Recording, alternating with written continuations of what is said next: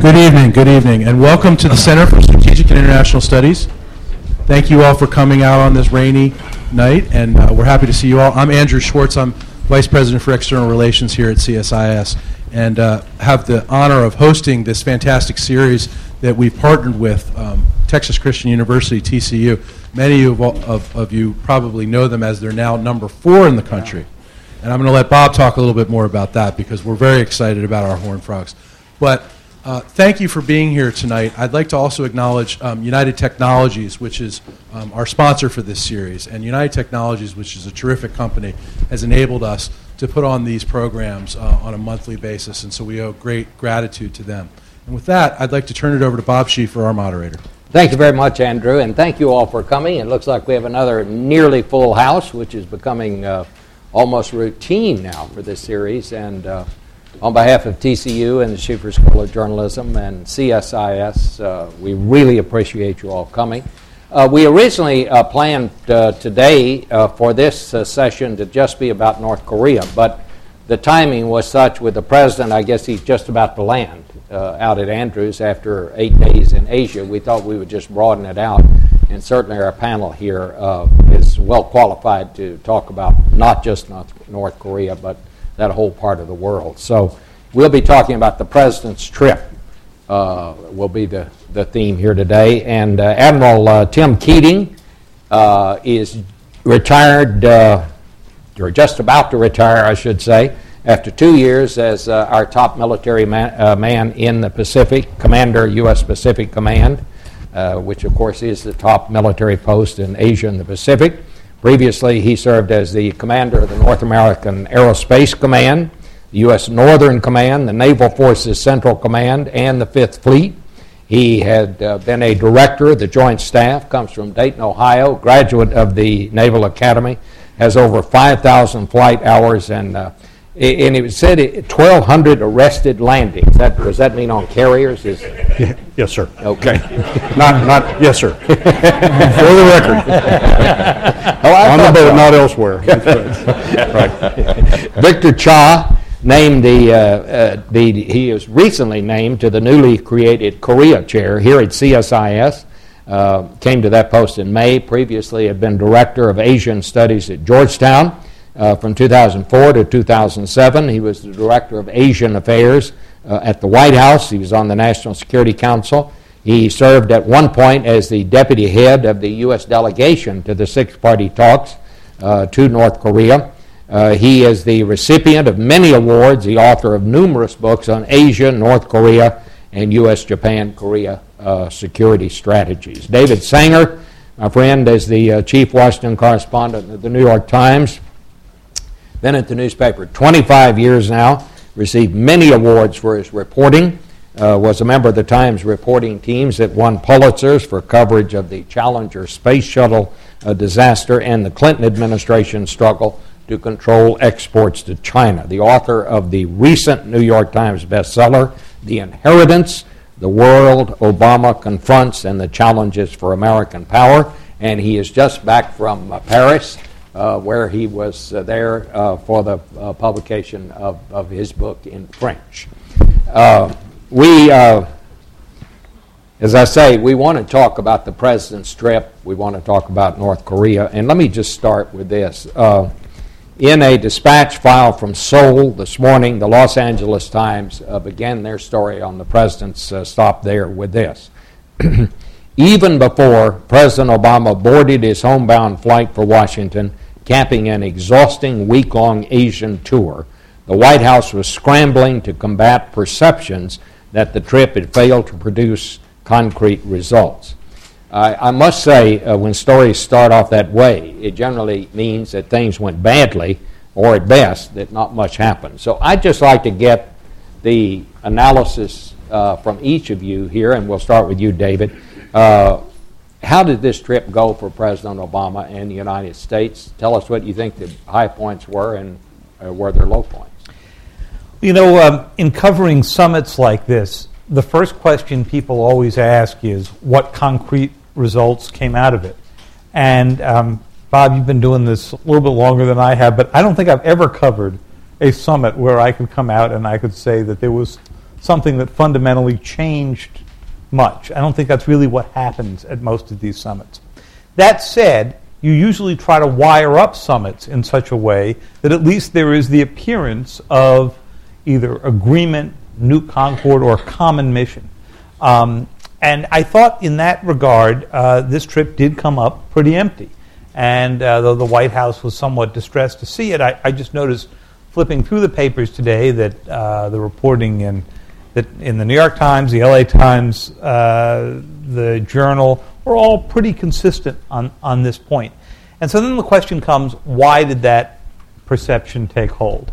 Well, it started off with what I thought was a somewhat silly dispute over whether or not the president bowed, or he clearly did bow to the emperor, but that set off a political tone here as you got conservative groups making the argument that no American president should do that.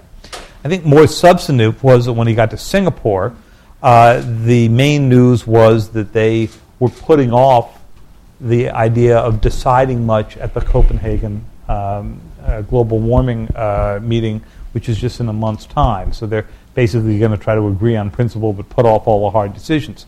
Then he got to China, and in China, I think we really saw the effects of the gradual shift in leverage as the president went off to go visit America's banker. And uh, the Chinese didn't give in on much. They didn't let the Q&A session with the students in Shanghai, which I thought was a great session, get uh, broadcast. They said nothing about joining sanctions on Iran. They gave nothing on currency. So um, the list goes on, but he came up, I think, fairly empty on that. That doesn't mean it wasn't useful. I think building up a relationship between him and Hu Jintao is very useful, but you don't see that in public. Admiral? I think it was an essential, Bob, that the president went to the Asia Pacific region early in his administration. You know that Secretary Clinton went almost immediately after the inauguration. For the president to go and go to the ASEAN summit and uh, demonstrate this administration and this country's commitment to the region is of significant import. Uh, while we, and I lived in uh, Hawaii, the job you described, we, we were on the road about 60% of the time. We went to Japan a dozen times, China only twice. The point of those numbers, in that part of the world, as it is almost the same in the Middle East, you got to go there and look folks in the face, drink tea, and get to know one another. The relationship isn't a binary, yes, we agree, no, we disagree. There's an awful lot of subtlety and intrigue and kind of courting one another, if you will. So I think for the president to have gone early in his administration, to have made a significant commitment of time and energy is of great import to the people in the region. Less so perhaps to us in the country, maybe least of all here in Washington, but I think it was a significant trip for us as a country. I know that the armed forces will benefit from that sort of exposure by the commander in chief to those significant partners and uh, players in the Asia Pacific uh, power regime. So I'm glad he went, and I think that in, on the whole, he'll get good grades from the folks he visited, if not quite the high grades he's getting here in the media. Victor? Um, I, I don't disagree with those two assessments. I think, you know, if one of the messages that the administration wanted to send is, you know, here is uh, our first Asia Pacific American president, they clearly sent that message successfully. Um, I think if they wanted to show that uh, the United States is an Asia Pacific power, it's present, as the Admiral said, you have to be there, and that was an important thing. Um, but, um, you know, as um, you know, someone who's been involved in sort of the manufacturing, the choreography of these summits, you do also expect that there's going to be some, you want to use summits to get policy deliverables. I mean, you try to use summits to try to get difficult issues through your own bureaucracy and between the governments. You want to use summits to move it forward. And that really didn't happen that much on this trip. Now, in fairness to the administration, this administration faces higher expectations of any administration on any given issue. So when President Obama goes somewhere, everybody expects huge things to happen. Um, so the trip, in the end, was an ordinary trip, but because it was President Obama, everybody thinks of it as being you know, not a very substantive trip. Well, I mean, uh, on balance, uh, the admiral says that you know the, just the fact that he went was the important thing. But do you think, hearing what you're saying, it, would you know, obviously raised the question: Should he not have gone? No, I think he. Sh- I think he should have gone. I mean, if, I would have liked to have seen him go and do the things that he did, but also, um, I mean, one of the things I would have liked to have seen him enunciate more of a trade policy. Uh, you know, I think in Asia, uh, the you know you have two key pillars of the American position in Asia. One of them sitting right next to me, and that is you know the role that the United States plays in providing the collective good of security in the region. But the other is the United States' position on trade. It's very important. It's been a very important part of U.S. post war leadership. And uh, one of the big questions that most of the countries in Asia were asking at APEC is what is this administration's position on trade? Because it hasn't been clearly enunciated. Um, getting back to what both all of you have referred to, uh, there was a very insightful piece in yesterday's Washington Post. Uh, Anne Kornblut noted that when Bill Clinton went to China in 1998, the United States owed more money to the government of Spain than it did to China. Uh, and our trade with Mexico at that point was about twice what it was with China. Today, we're obviously flooded with Chinese goods and in hock to the Chinese for $1 trillion at last count. Probably more, actually, when you. Uh, probably. Probably a little bit closer to two, I would think. But is that why, and you referred to it like someone going to visit their banker, is that why we saw the president uh, take uh, the almost congratulatory tone, some people would say, while he was in China? Uh, I, um, possibly. I mean, I think, um, as David said, undeniably, uh, the Chinese have an attitude about them now. I don't know if it's a strategy, but they certainly have an attitude about them now, given the position that the American president was in in terms of the financial situation as he went to Beijing. Clearly, there was an attitude there. Um, but whether it really translates into some big shift in the way the United States and China are viewed in Asia, I mean, we always have to remember that um, China's big, flashy, rising, but still, you know, American per capita income is $40,000, and in China it's still $3,000. Um, and, uh, you know, while many are interested in the Chinese market, they still look to the United States as being the key strategic player in Asia. So I think, you know, I, there's an attitude clearly on part of the Chinese, but I don't know if this shift has happened yet. We visited 30 countries in two and a half years, Bob, and in all in the Asia Pacific region. And in each capital, not just armed force to armed force guy, but in dealing with media, in dealing with politicians and diplomats and economists and, and private commercial sector folks, the unmistakable theme, and it is just that, it's unmistakable, folks over there regard the United States as their indispensable partner. Now, that's true for China. The same conversations essentially in China, though there is, a, as Victor mentioned, there's a little bit of, you know, they're, they're a little more muscular or, on, on some things, the Chinese. But everybody over there wants us around to a degree. Many folks will be pretty candid and say, You're a pretty good hedge against China. China views us as a pretty good hedge against everybody else. So for the United States, that's not an entirely bad position to find ourselves. Everybody wants us, not there all the time, and they don't want this huge big Uncle Sam thundering around, but they want us nearby. And it, it is a very reassuring theme that I found unmistakable in my time there. Um, I agree with uh, both what Admiral said and Victor's point here. I see two things that strike me as particularly notable about the Chinese U.S. relationship right now. Um, one is that through most of the Bush administration, the Chinese and many elsewhere in Asia viewed us as incredibly distracted by the war in Iraq and then by Afghanistan. And their view was that as a result, we didn't play that hedging role politically as well as we did it militarily. You were present uh, the fleet was present, but the attention span of politicians and leaders back here were not present. And uh, so I think a good deal of what President Obama was seeking to do was to say that era is over and we're back to trying to, to, to pay more attention. But in the meantime, that borrowing has had an interesting and subtle uh, effect. Uh, we wrote a story that was in, I think, last Sunday's paper, just ahead of the president's arrival, where we were trying to explore this dynamic a bit. And the part that struck me, uh, just witnessing it during the uh, U.S. China strategic dialogue here in Washington in July, was there was a moment when the Chinese asked, could somebody come over and brief us on the president's health care plan?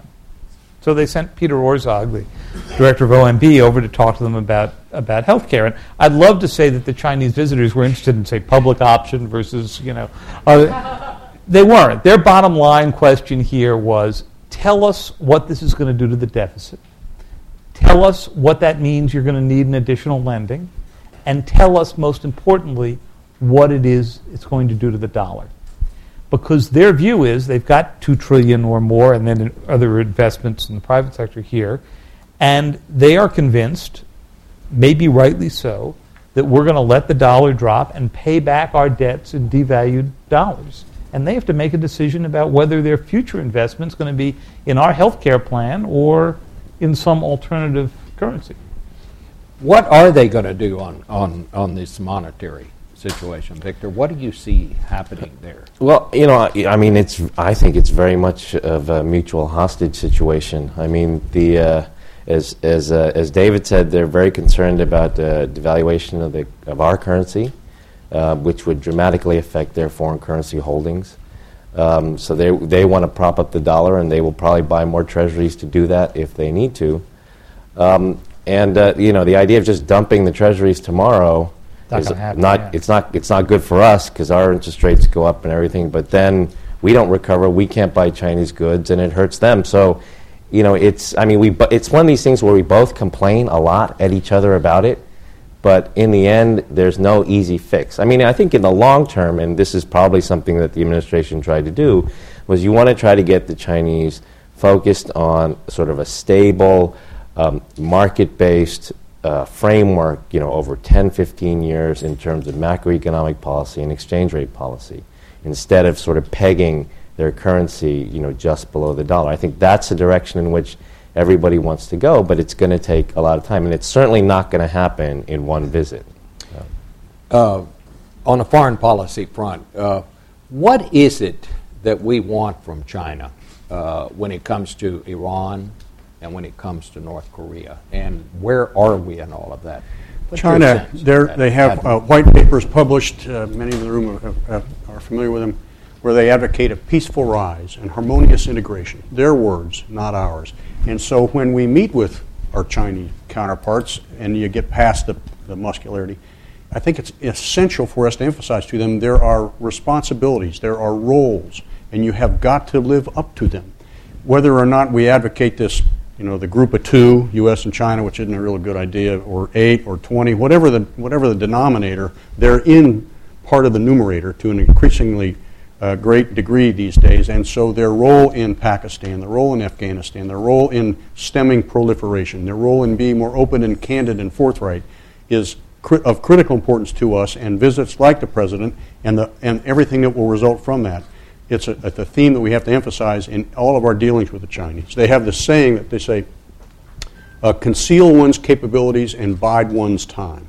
You've got to be careful, in, in my humble opinion, about the Chinese trying to do a lot of that splendid isolation development, and, and it is not conducive to any sort of productive foreign policy or harmonious integration or peaceful rise. What do you, what do you think that the uh, president asked them to do on Iran and on North Korea, and what what's your sense of did he make any progress on that, David? I don't have a sense if he made any progress. I, th- I think we do have a pretty good sense from the administration about what role they'd like to see North Korea. I'm sorry, China play on both North Korea and Iran. Maybe start with Iran. Um, the big problem in putting sanctions on Iran has been that uh, Russia and China have been highly reluctant. Russia is a big supplier to Iran of nuclear uh, power plants, a lot of other trade that goes on. Uh, and China gets roughly what 15% of its oil now from from Iran, something in that something in that neighborhood. Mm-hmm. So something enough to get their attention. The position that the administration has been taking, if I understand it right, has been to say to the Chinese, not in public but just offline, look, if we go to sanctions, if there is some moment in the future when uh, there's an interruption of trade uh, between uh, Iran and the rest of the world, your oil supplies will suffer. And therefore, it's in your interest to help us diffuse this early so we don't get to that stage. I'm not sure at this point the Chinese are convinced on that. On North Korea, the argument has long been, you know, President Bush used to make the argument that uh, he and Jiang Zemin in a meeting in Crawford at the ranch had agreed that North Korea should not hold nuclear weapons. Well, I think they're still in all agreement on that, but the Chinese uh, concern, the biggest concern, is that chaos in North Korea would lead to a lot of refugees across their border. These two gentlemen can speak to the specifics of that much better than I can. And while they are concerned about a nuclear North Korea, I'm not sure it's the first item on their list, whereas for the United States, it is the first item uh, on uh, the administration's list. What do you think, Victor? Well, What, I- what's going to happen on that front? Well, fir- I mean, first, I mean, to me, what's interesting about the question of what you know, what do we want China to do is, I don't, I really don't think it's that different from what we wanted China to do. That is the Bush administration on Iran or North Korea, which is cooperate on sanctions for Iran, and in the case of North Korea, you know, do what it takes, use your leverage to bring them back to the six-party process. What's interesting to me is that the Obama administration has taken a very different stylistic approach to doing that. You know, the Bush administration was very much, you know, it was very much in your face with China. You know, you are a rising power, but you have responsibilities, and we challenge you to live up to those responsibilities. And the Obama administration has been taking a much more conciliatory tone. Um, it's, it, President Obama stated very clearly in the speech uh, in Suntory Hall in Tokyo that the United States has no desire to contain China. Very explicit statement. And they're also very explicit about the centrality of China to the United States global agenda, right, which is a very different tack to take. Now, we can all debate which of these works better, but I think in terms of the substance of policy, we're still after the same things. Um, and in the case of China, you know, it looks like, I'm, I'm sorry, in the case of North Korea, it looks like um, you know, um, the senior envoy is going to go to North Korea very soon. The U.S. senior envoy will go to North Korea very soon. And to me, the single most important reason for sending Stephen Bosworth is not because we think we're going to get a deal with the North Koreans. The single most important reason is when and if that mission fails, then we can go to the Chinese and say, can you work a little harder now? Because we've done exactly what you asked us to do, which is go and meet with the North Koreans, and they have not come back to six party talks. Which is basically the Iran strategy. That's what all of the negotiations in Vienna were all about. Right. If they fail, use that. Yeah. You want to add anything to that? No, sir. Admiral? I don't think so. Uh, well, let's just talk about where things are in North Korea right now. We had this incident, what, a week ago? Do you have any sense, uh, Admiral, that that was somehow staged, where the, you had this naval incident uh, as something that happened because the summit was coming up? Timing is at least curious. Mm-hmm. And it was a, a tempest in a teapot. It flared, and it, it, it thankfully it abated almost as quickly as it arose. Mm-hmm. So there is a, and the best information I have, and it's a little dated, is nobody knows for well somebody knows, but they're not talking mm-hmm. who fired who fired the first shot. So it may have been just one, something that just happened, or it may have been planned. Yeah, there are more events like that than get a lot of attention on the, that, we talked about at the northern limit line, fishing rights, and it's hardly a precise demarcation. So it may have been a, a, a little kind of bump in the night sort of thing. There were reports of some casualties. I don't know if there's a fixed number. Uh, but thankfully, the, the parties went back to their respective home ports, and it did not develop into anything more, which could have had cast a, a, a bigger cloud over the president's visit. I don't think it did. Well, where do you think the, you know, this whole situation with North Korea is right now, David? Do you think there's any chance of movement there? Is Bosworth's mission going to succeed, or will it be, as Victor said, it's something if it fails, we can say, now will you help us to China? You know, Bob, I don't think that there is much hope within the administration right now that there would be significant movement. When you think about the Obama administration and North Korea, North Korea was really sort of their strategic surprise. I think that their thinking when they came in had been that Kim Jong il, the country's leader, was quite sick, that there would be a power struggle of some kind to uh, succeed him, that it was relatively useless to try to negotiate something with the North Koreans while they were in the midst of that kind of struggle. You have a hard enough time, uh, you know, over over the years Many administrations have had a hard enough time negotiating when there was not a power struggle. Uh, and then the North Koreans greeted the administration with a nuclear test uh, early on, a sort of reminder that they were there. I think the administration has moved to a position, and I'd, I'd be interested to see if other panelists agree with this, of saying, you know, we don't think, they don't think that the North Koreans are going to lash out at American forces in South Korea and Japan, that the biggest single problem right now is that the North Koreans would sell anything to anybody, and containing the proliferation risk is the number one objective. And that can be done in the absence of a bigger deal. Doctor. Yeah, well said. I think that, in particular, the, the proliferation piece, there was a, there may or may not have been a ship that may or may not have gotten underway out of a North Korean port a couple months ago, and, and uh, while those of us in the Pacific, in uh, the United States military were paying, I'll say, very close attention, so too were many others. And there was a cooperation amongst partners that uh, was um, had as the overarching cover the United Nations Security Council resolution, but I, I guarantee you there were very uh, extensive um, discussions uh, at various levels throughout countries in the Asia Pacific, all intending to enforce the UN resolution, which was reassuring to us, and I'm, I'm confident got North Korea's attention. And the ship turned back. About halfway to, let- if you were just to take a time distance heading chart and go to countries a little bit in the neck of the woods of India, not India, but in the same general region, about halfway there, with no external stimulation, the ship turned around and went back. Very interesting. Yeah, but but you, you, you know, but here's here's the dilemma that this And and we don't know what was on the ship. To the best of my knowledge, we don't know that there was anything in particular on the ship. But there were some reports that there may have been some cargo that would have been, if not in direct violation of, at least brushing up against the Security Council resolution. Yeah. But you know, here's the, here's the dilemma that this administration faces. Right, there are basically three aspects of the North Korea problem. Right, conventional deterrence, and the North, thanks to Admiral Keating and others, have been conventionally deterred for 50 years from launching a second invasion. Um, the second is, as David said, the proliferation problem, and now. Um, you know, one thing that this administration will leave is the first UN-backed counterproliferation sanctions regime on North Korea. I mean, when the Bush administration, we didn't have that, right? We tried to push for individual sanctions, tried to get other countries to come along, but this is 1874 is a UN-backed sanctions regime. Any UN member state now must abide by it. So you have deterrence and you have proliferation, but those two things don't take care of the denuclearization problem. right?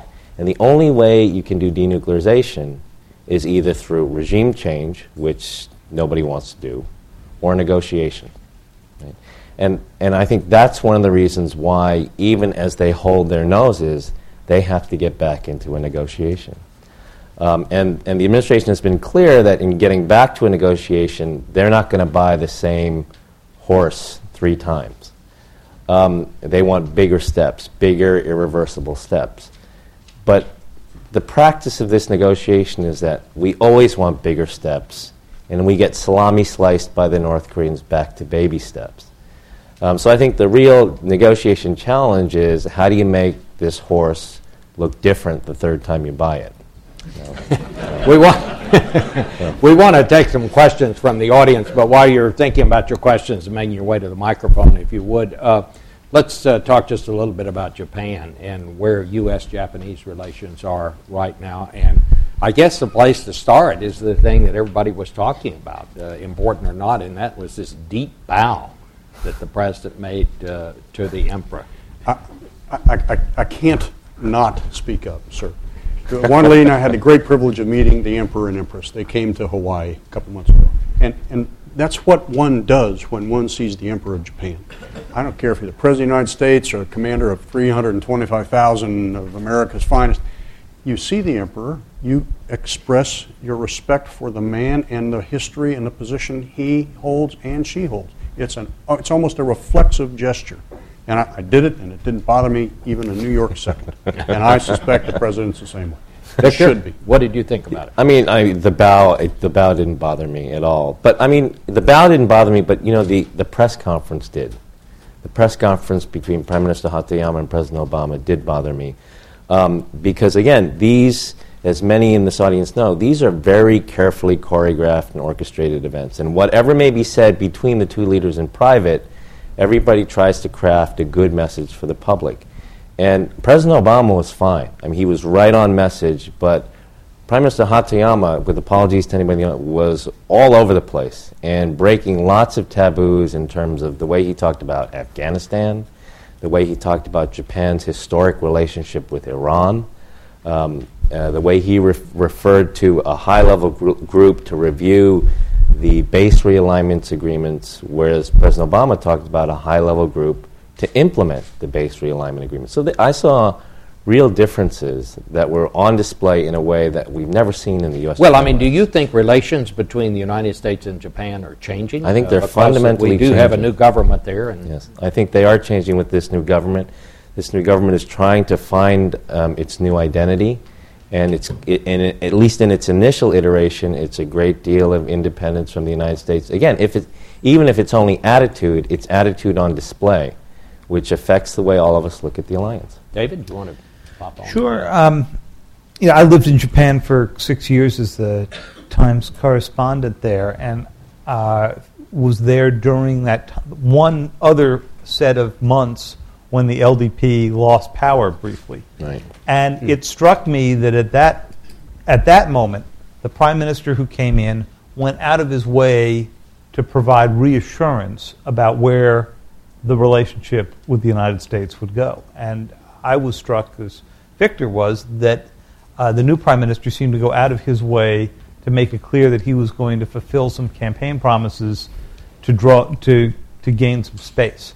Um, that may be where this is headed. It could well be that if things get rough with North Korea, if there are new tensions between Japan and China, that that space could get closed up fairly quickly. So I, I wasn't sure that this was uh, this was necessarily for real. You want to add anything? We have 50,000 uh, forces there full-time. We've just uh, imported a nuclear-powered aircraft carrier in Yokosuka, Japan. 10 years ago, five years ago, uh, we'd have said there's no chance. The recent change in leadership in the, in the- on the political and diplomatic world, um, I, I Lee had a chance to visit shortly after the election. It's a different atmosphere in kind of the high, high-level strategic discussions. But on the day-to-day nuts and bolts, kind of grinding it out, there has been no, no perceptible change. And I think that's very important for us. All right, let's go to the audience. Eric McVadon, the Institute for Foreign Policy Analysis. Thanks to all of you. Um, on the issue of China and North Korea, I've heard of uh, the private meeting, I think it was called, uh, between President Obama and uh, Premier Wen Jiabao. And of course, he had a few weeks ago had a conversation with Kim Jong il and came back with some reasonably encouraging news. Should we make something of that? Might there have been something said there that at least shows a little bit of progress on the uh, issue of China and North Korea and uh, how we work together on that issue? Who would like to take that? Well, uh, at Pacific Command, we worked hard with the U.S. Forces um, commander in, in Korea, uh, Skip Sharp, and the ambassador there, to tr- tr- try and capitalize on any and all openings, however large or small they may have been. And progress was measured in, in millimeters, if that, and sometimes it was one forward and, and two back. Uh, as to measurable, discernible progress, Admiral, I, I'm unaware of any that has been made as a result of those discussions. But then I go back to the, where I opened. The discussions themselves are essential to those millimeter-like steps uh, forward. So I, I would applaud the effort to have the discussions, provided there is real pressure to sustain and improve upon the grounds for the initial discussion. Victor, do you want to add to that? Uh, I, I, I, would, I would agree with that, and I go back to your initial question, which is um, this is one of the areas where if there is progress between the United States and China on North Korea, we'll never see it in terms of a summit deliverable. I mean, it'll be you know, a, a tacit agreement on strategy, the next two steps forward, this sort of thing, that will never come out publicly, but that will be very important for the overall process. Other questions? Yes. First of all, thank you for a very stimulating discussion. Um, I was here earlier today for the German uh, defense minister, and he reminded us that 20 years ago, of course, was the collapse of the wall. And I was thinking if we were here 21 years ago, there wouldn't be a panel talking about the impending demise of Warsaw Pact, East Germany, and the Soviet Union, but that came rather quickly. So I'd like to press the panel if, if we can handle the things that Victor pointed out, those those issues of proliferation and counter and uh, deterrence and denuclearization. What about the internal aspects? There's a big belief that you know North Korea, as it is, cannot sustain itself, even if we can keep those three things you described sort of under control. We came in with this administration, as someone suggests, with the idea that there was going to be a change. Does the panel really believe that, as constituted, North Korea could continue on, or is, are, are there some inklings of a change because, if nothing else, Kim Jong il is getting older? You want to start, David? You know, every American president since Harry Truman has been convinced that the North Korean regime would collapse of its own weight on their watch. So we've been through a, a fair number of disappointed presidents in that uh, in that regard, uh, and I think that if you looked at the first term of the Bush administration, uh, there was a, a belief, particularly in Vice President Cheney's camp, that we could, in fact, help encourage regime change. If not bring about regime change, then at least promote regime collapse as a country, that the United States could do this. And that ultimately, obviously, didn't work and led to many, many battles within the Bush administration over whether the right strategy was try to accelerate that collapse or go into negotiations, which they ended up doing. But you know, when you step back from this and you sort of think about where we were 21 years ago and where we are today, there's a hard reality, which was that about 21 years ago, if you believe the American intelligence estimates at the time, the North Koreans got maybe enough fuel for one or two nuclear weapons. In the weeks that we were headed uh, as a country to Kuwait and on to uh, Iraq, the North Koreans used that moment to throw out the inspectors and obtain the fuel at that time for six or eight more weapons and have claimed in recent weeks that they have now gotten the fuel for one or two more. So at some moment, while I agree that there's always this incremental motion back and forth, I think the United States is going to have to make a decision about whether or not it is going to treat North Korea sort of the way it treats Pakistan now, which is officially the U.S. position is that the country should give up all of their nuclear weapons. The reality of the diplomacy is that nobody expects that. Anybody else want to add to that? Um, well, well, the first thing I would say is, um, although I wasn't in the first term of the Bush administration, I was in the second term. I don't think that the Bush administration's policy in the first term was regime change or regime collapse. It may have been an attitude or a fantasy that some people held, some very important people held, but um, I don't think it was an actual, actually uh, a strategy of any sort there's only one country that can collapse North Korea, and that's China, um, and uh, because of the le- material leverage they have. And um, I don't think we've seen anything from the Chinese that shows they're interested in that, even after the North Koreans did two nuclear tests. Um, um but having said that, as the as the the questioner said, I mean. One proposition is North Korea collapses of its own weight. The other proposition, of course, is the leadership's not going to live forever and um, his mortality became eminently clear to everybody over the last year. Um, and I don't think anybody really knows what comes after. I mean, we hear talk about the third son and everything, but nobody really knows what comes after Kim Jong Il. Um, and uh, and you know, and I don't think anybody uh, really has a strategy for what comes after Kim Jong Il. Next question.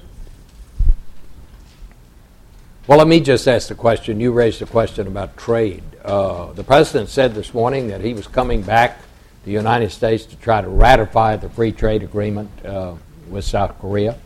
Big part of that has to do with cars. And I would just say, as someone who covers domestic politics, I think that's easier said than done. I think he's going to have his hands full getting that done because Uh, you're going to have a lot of uh, congressional people in Michigan and other places who are saying, what, what is this all about?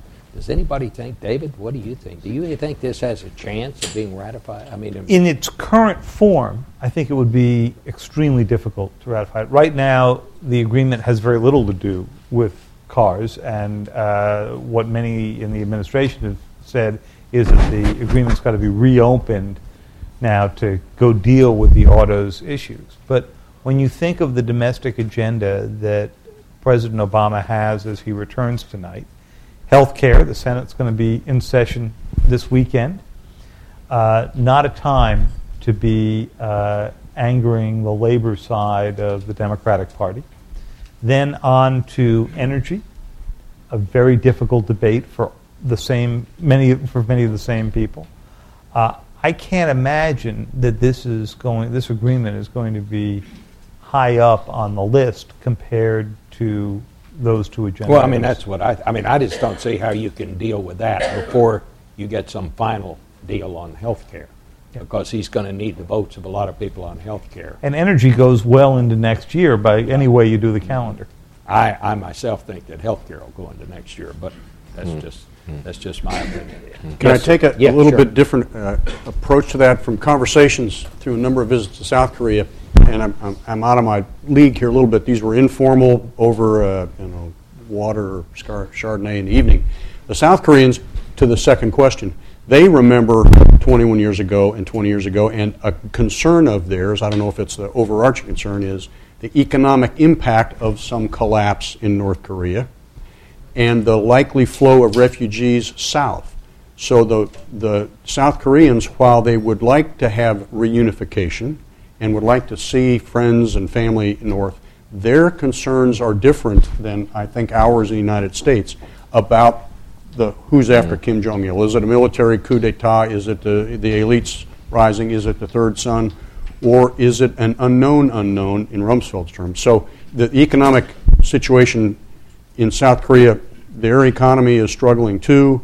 They have wonderful opportunities in the north, but they're leery of the 21 years versus 20 years, and this free trade agreement could offer them some support if there is a collapse. Th- Those are the conversations I overheard. If I could just, I mean, you, you know, looking at these two issues, I mean, if the U.S. government, you know, you have the North Korea issue, are you going to invest a lot of political capital in this North Korea problem, or are you going to invest a lot of p- political capital in the KORUS FTA? If I were doing this, I would think, you know, the North Korea problem, it's going to be there. You know, the, you know, you can come back to that one. That's going to be there, and you're going to invest a lot of political capital in that, and you're not going to win. Right? It's not going to come out well. The FTA, on the other hand, is real. Um, biggest FTA negotiated since NAFTA for the United States. And um, in spite of the flaws that exist, it is a prototype FTA. The EU Korea FTA is based on, on KORUS. Um, uh, India, Korea, a lot of the FTAs that people are looking at now have changed because of the KORUS FTA. There are a lot of problems on autos, undeniably, but the auto clauses in this FTA are still about the best auto clauses that the U.S. has gotten in any FTA yet. So, but the political challenges, you mentioned, are quite clear for President Obama, and it's going to take a lot to, to, to move this forward. All right. Well, I think we've come to the end. If there's one thing I know how to do, it's to get off on time. Thanks to all of you for being here. Uh, another session of the uh, TCU Schieffer School of Journalism CSIS partnership. Thank you for coming.